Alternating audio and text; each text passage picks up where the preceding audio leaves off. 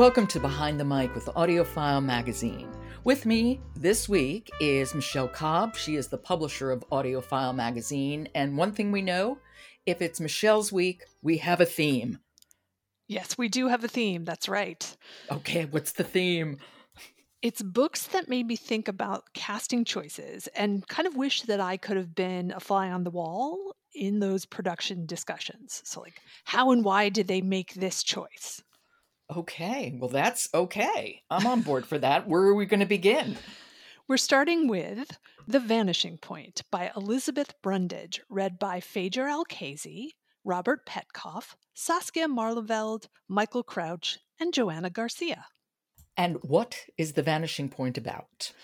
Well, first of all, this is kind of the perfect multi voice performance because it's five different viewpoints and they're taking us through a story that goes across two decades. So it opens with a bang. News that a photographer, Rye Adler, who's played by Petkoff, is presumed dead. And the story itself is kind of. Okay, interrupting right here. Only presumed dead. Presumed dead, yes. Okay. And the book is kind of part romance, part mystery, and the characters and the stories are all very interesting.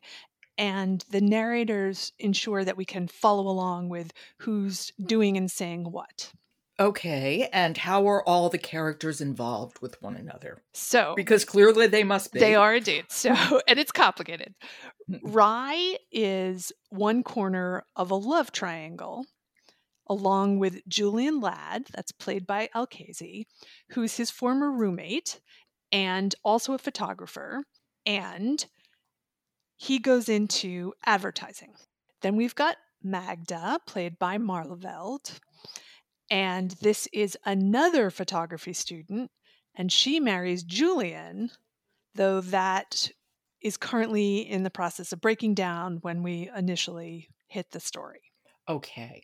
So that's our triangle, but we have five narrators. So we also have Simone, which is Rye's wife, played by Garcia, and Theo, who is Julian and Magda's son, played by Crouch, and he is struggling with heroin oh, addiction. Oh, this is a busy book. It is. So Magda has enlisted Rye to help with Theo. However, Rye goes missing. Got it? I think so. so he goes missing. He's not dead, but they think he's dead, which has to mean they don't have a body. Yes, he's presumed dead. And these are all really strong narrators. In this instance, Michael Crouch as uh, the son of Julian and Magda was definitely my favorite. Mm, he's so good. Yeah, and I really wanted to like sit in with the producers on this one and say, you know, why did you cast it this way? I wasn't sure that all the casting choices were perfect for the voices in my head. And I found some of the performances, which was a little surprising, a bit uneven, especially around Magda because she has an accent. So it's not that the person playing her was inconsistent, but there was an is- inconsistency of accent I found amongst all the characters doing her, which for some reason, I don't know, just got under my skin a little bit. Not to say it's, you know, it was a good listen. I think for me, I just had really high expectations of all of these narrators. And I was really curious to know, like, why did we pick these people? Um, so and I always want to know if there's any interaction whatsoever or director who can help with things like Magda's accent. Right. How was all that brought together? Well, why don't we hear a little? What part are we going to hear? Who will we hear? This is Julian learning about Rye's funeral. So this is The Vanishing Point by Elizabeth Brundage. It's read by Fajer Al-Kaisi, Robert Petkoff, Saskia Maarleveld, Michael Crouch, and Joanna Garcia. He spread out the paper on the coffee table and reread the article about Adler, which listed his numerous awards and accolades, his long standing Magnum membership, and his gift for capturing the inner lives of celebrities, quoting some of the editors he'd worked with, none of them able to comprehend how he'd met with such a fateful end. It was a tragic little story, really.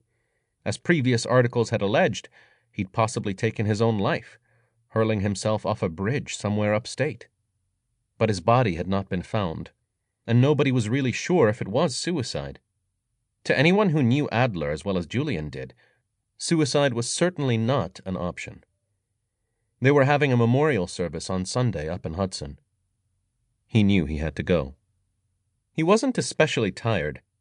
He lay on the couch, its fabric like cold asphalt and its architecture equally unyielding, remembering that September of 98 when they first met, back when they were still equals and nearly feral with ambition.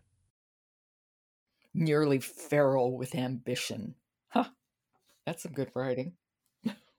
so, uh, was it a satisfactory ending? I'm not asking you to tell us what it is, but did you end the book feeling okay? Yes, yes. I was sa- I was satisfied as someone who likes mysteries. I was definitely satisfied. Okay. That's important because it doesn't always turn out that way. True. I'm not sure I was surprised, but I was satisfied. Okay. Well, Michelle, thank you so much and I will I will speak with you tomorrow. Sounds great. Michelle recommended The Vanishing Point by Elizabeth Brundage, read by Fajer Al-Kaisi, Robert Petkoff, Saskia Maarleveld, Michael Crouch, and Joanna Garcia.